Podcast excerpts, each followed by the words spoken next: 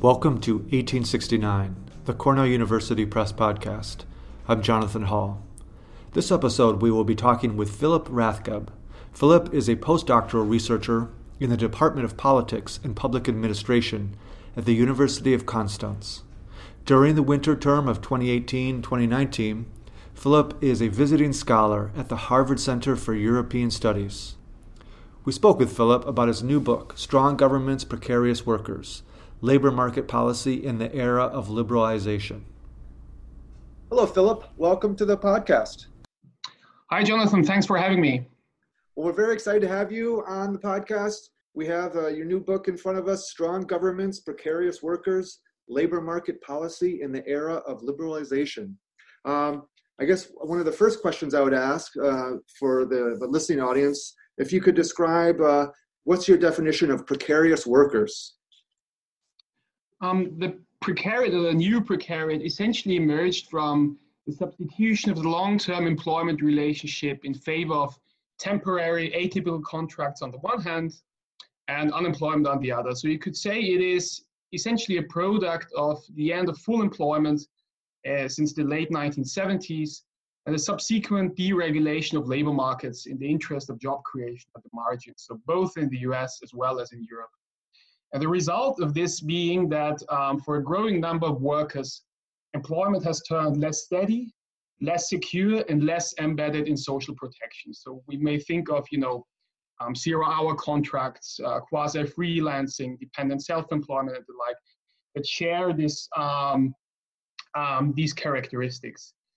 And um, when we think about this class of people, so who are the new precariat? Um, the literature essentially identifies three groups of workers in particular that face a higher probability of ending up in a precarious labor market situation. So the first group is the low-skilled, or more aptly, people with skills that are no longer needed, um, which as a result face greater unemployment risks, and therefore tighter competition on the labor market, which is detrimental to their market power and their employment situation. Secondly, I think it is important to bear in mind that precarity also has a gender dimension at the expense of women. So especially when women are single parents, they're often pushed into shorter working hours in order to reconcile work and family life. And the third group I would highlight is the young, in the sense that they enter the primary labor market at a time of weak labor demands and at a time where employment on the margins is deregulated. Yeah? So as a result, they are also more likely to um, have uh, atypical temporary contracts. And but at the same time, it is um, important to bear in mind that labor market policy plays an important role in mediating precarity. In a sense, labor market policy can extend job security regulations um, to atypical contracts and thereby impede the growth of precarity. It can also extend social protections and thereby also um, provide um, social protection in the event of unemployment. And it can also extend access to training and thereby facilitate re-employment. And the principal objective of my book was to understand how political actors respond to this emergence of new precarious workers, because they face the costs of growing flexibility on contemporary labor markets. So, yeah, so in your book, you focused uh, specifically on Austria, Denmark, and Sweden. And the central question that your book uh, addresses is, why do some European welfare states protect unemployed and, and atypically employed workers, outsiders, or, or precarious workers better than others from economic uncertainty? What did you find in your research? In a nutshell, I would say um, that the argument is that some countries have stronger governments that are able to exclude trade unions, which is a recipe for more precarity. Other countries, by contrast, have weaker governments that need trade unions in policymaking, which is a recipe for less precarity. Maybe let me elaborate on this argument a little more. Um, previous contributions pointed They looked at either producer groups or political parties. In a sense, they looked at how employers and unions, they work together to shape um, public policy, or they look at how political parties respond to a changing electorate in order to ensure re-election. But what I found in, in this book was what matters is the interaction, because there are moments in time, conditions, where it is producer groups, um, especially unions, that drive policy, but there are also conditions under which it is parties. And opening up the analytical space in this way allowed me to realize that political parties uh, no longer make a big difference, in the sense that parties of the right, as well as the left, pursue policies that create more precarity in order to stimulate job creation, in order to get um, people on the margins into the labor market. And understanding this choice requires um, taking into account the capitalist context in which parties are embedded. The monetarism, globalization, unemployment, austerity, and the like um, have this impact that um, increased inequality and flexibility become dominant policy instruments available to governments um, in searching for ways to uh, provide employment growth. And this capitalist context, as a result, creates opportunities for employers to push governments in their preferred direction. Yeah?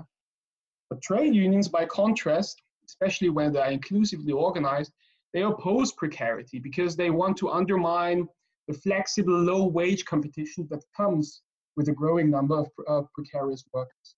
And what turned out into what started off as a general examination of the reasons behind diverse policy choices turned into an investigation about the conditions under which it is parties or trade unions that drive policy. And what I found, what was, was what helped to understand the variation, is that when governments are strong, as in Sweden, for example, they don't need trade unions to de deliver policy outcomes. In other words, if you have a united parliamentary majority, you can get things done without paying particular attention to trade unions.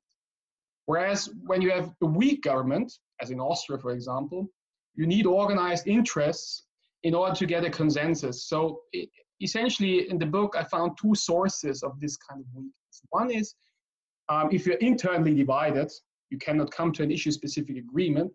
You may find it expedient to delegate policies, you know, to producer groups, to employers, unions, state, uh, the, and the state coming to a bargaining table and finding a, a solution to a certain policy problem. Or another source of weakness can be if you are a minority government and you don't get a parliamentary support for your policy, it can be very helpful to get the unions on board, because then the government can say, look, the trade unions, they support our policy, so it is hard for you to legitimize a policy that has the consent of trade unions.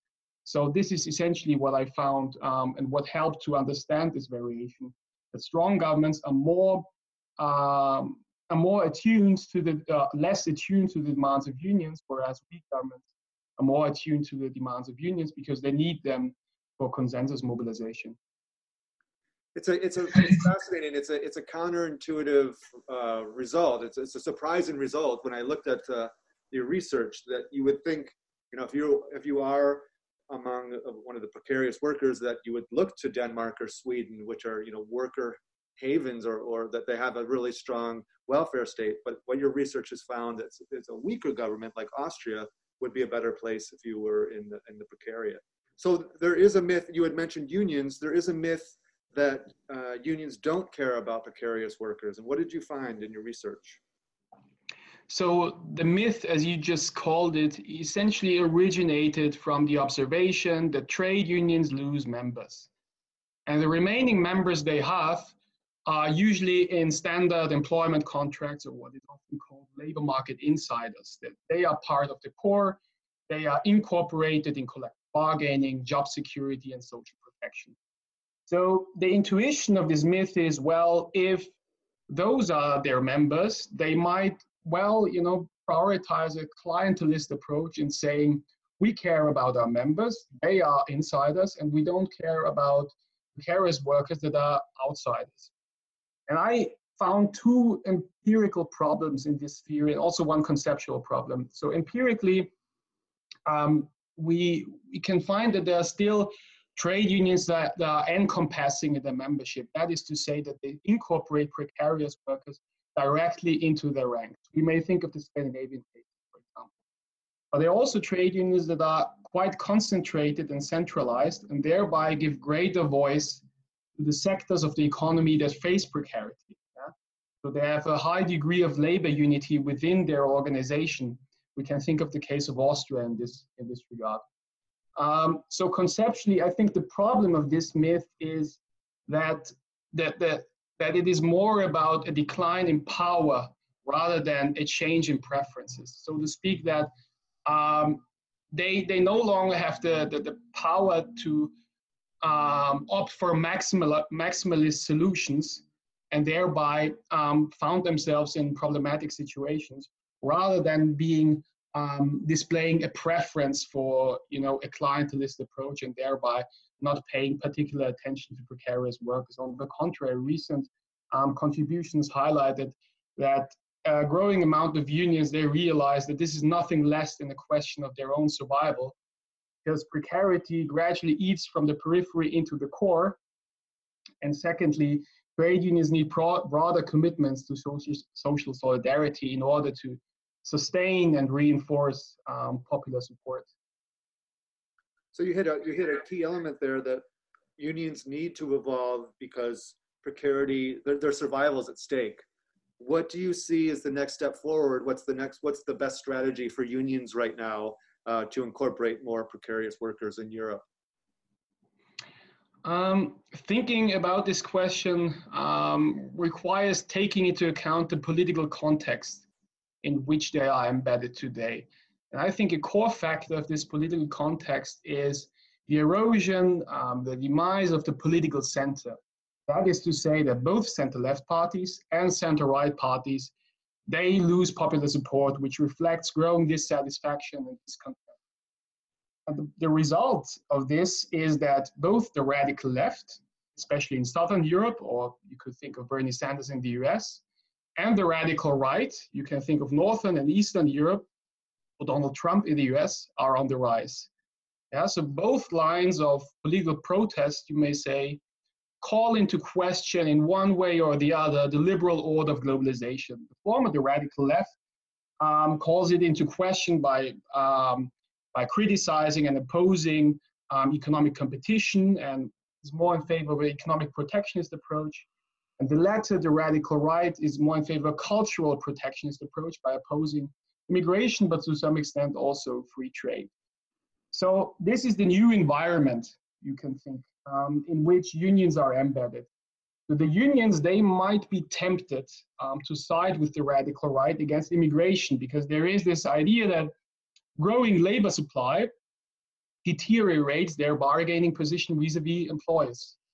But the problem for trade unions is um, that such a radical right agenda cannot be reconciled with their own agenda, because the radical right in the end aims to create new ethnic divisions, or in American, American saying, racial divisions within the workforce.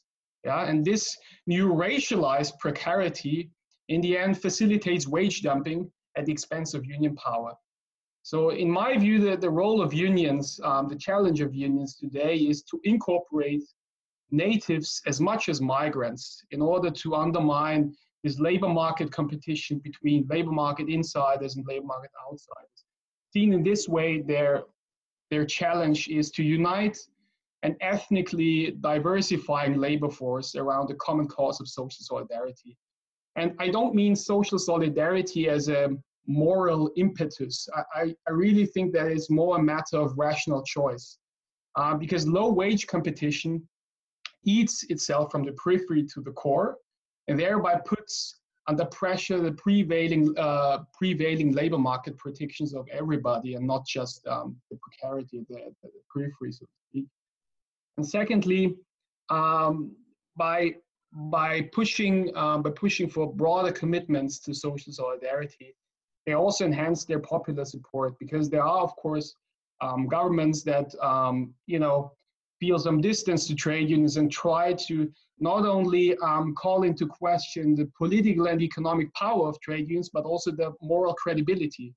We could see this um, recently in Italy, for example, where trade unions got portrayed as, you know, um, the voice of the labor aristocracy, and not caring so much about the younger, more disenfranchised, precarious workers. And this, in the end, puts um, puts their moral credibility in, um, at stake. So social solidarity becoming, again, a sword of justice is a matter of rational choice rather than a matter of, say, uh, you know, charity or so. It's good news to hear. I hope I hope that the political situation in Europe and in America does move in this more rational uh, way. Um, you you framed it as a you know populist nativism versus working class universalism, and it sounds like working class universalism is the is the way forward. So so thank you so much for coming onto the podcast. We're very excited again about your new book, Strong Governments, Precarious Workers, and appreciate hearing your insights uh, and and your research uh, on this very important topic. Thank you so much for having me. Thank you. All right, thank you, Philip. Take care. Bye. That was Philip Rathgeb, author of the new book, Strong Governments, Precarious Workers.